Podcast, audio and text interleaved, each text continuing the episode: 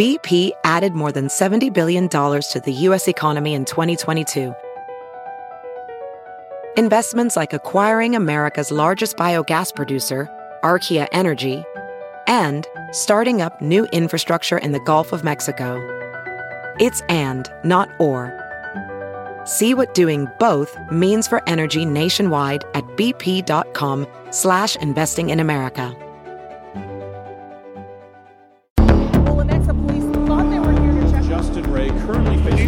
Body. I'm not going to stop talking because I have rights too. The case grabbed international headlines. A woman's dismembered body found in leaking plastic tubs at a Lenexa storage facility. The same unit where police say her husband, toddler, and newborn slept for several nights. Justin Rey doesn't deny dismembering his wife, Jessica. From the beginning, investigators say Justin Rey told two stories about his wife's death that Jessica took her life moments after delivering their baby, or that she died during childbirth. Prosecutors say no matter what happened inside the hotel room, Jessica didn't make it out alive, and she didn't make it out in one piece. The accusations shocked the Kansas City community, but Rey argues everything he did was to protect his family. I have my children out there that her mother, their mother just killed herself, and you guys are have kidnapped my children, our children, from their father at that time. Rey's insistent that his rights were violated during his arrest and also during his time in jail. I'm not going to stop talking because I have rights too. And he hasn't stopped talking. His words just haven't been as public lately. Instead of a camera and microphone, he turned to a pencil and paper, writing to me, Fox 4's Kathy Quinn, from his jail cell. This is Fox 4 Crime Files, the Justin Rey letters. Justin Rey spent his time leading up to trial, as well as two letters he mailed me, disputing the charges against him. Rey has been adamant about two things. One, he says he never put his two children in danger, that he never would, even though he's accused of dismembering his wife in a Kansas City area motel room with those children nearby.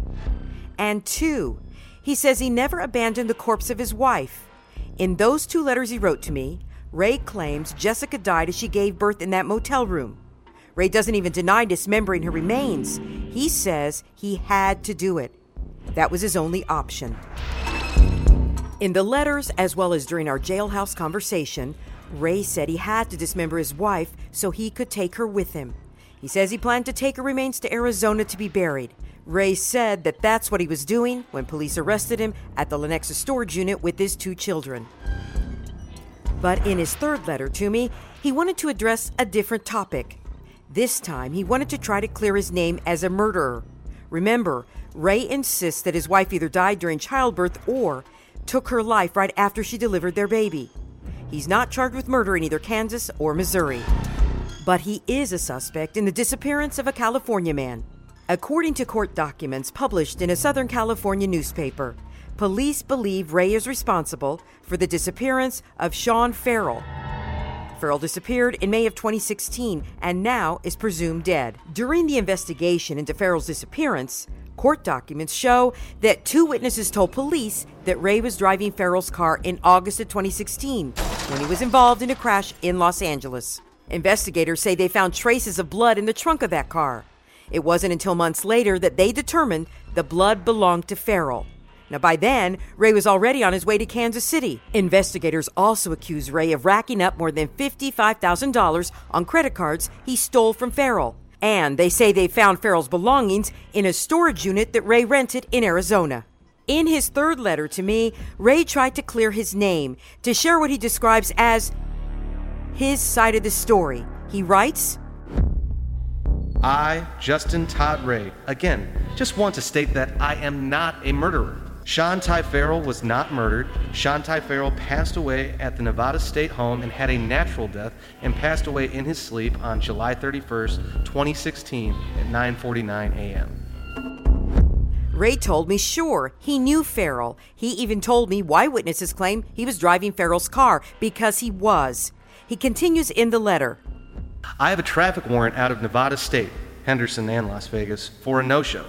Nevada State Police pulled me over three times while driving Sean Ty Farrell's Mazda 3 2009 junk car. I contacted Sean Ty Farrell by phone, and each time I was pulled over and handed the phone to the police each time, and the police talked to Sean Ty Farrell to get approval to release his Mazda 3 to my secretary, and to make sure Sean Ty Farrell and I had his vehicle and the location of Sean Ty Farrell. When I visited Rey in jail, I asked him if he killed Farrell and then dumped his body.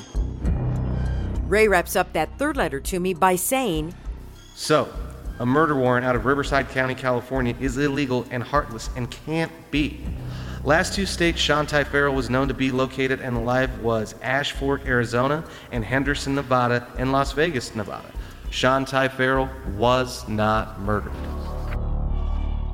Prosecutors are still working on the case against Rey in connection with Farrell's disappearance.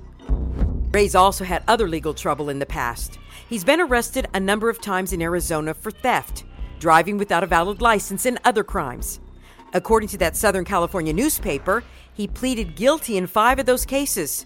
He never served time for any of those crimes.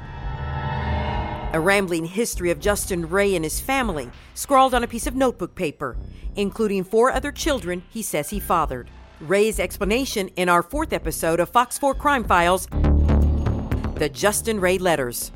To listen to other episodes of Fox 4 Crime Files, The Justin Rey Letters, search for them on iTunes, Google Play, and Stitcher, as well as fox4kc.com. I'm Kathy Quinn.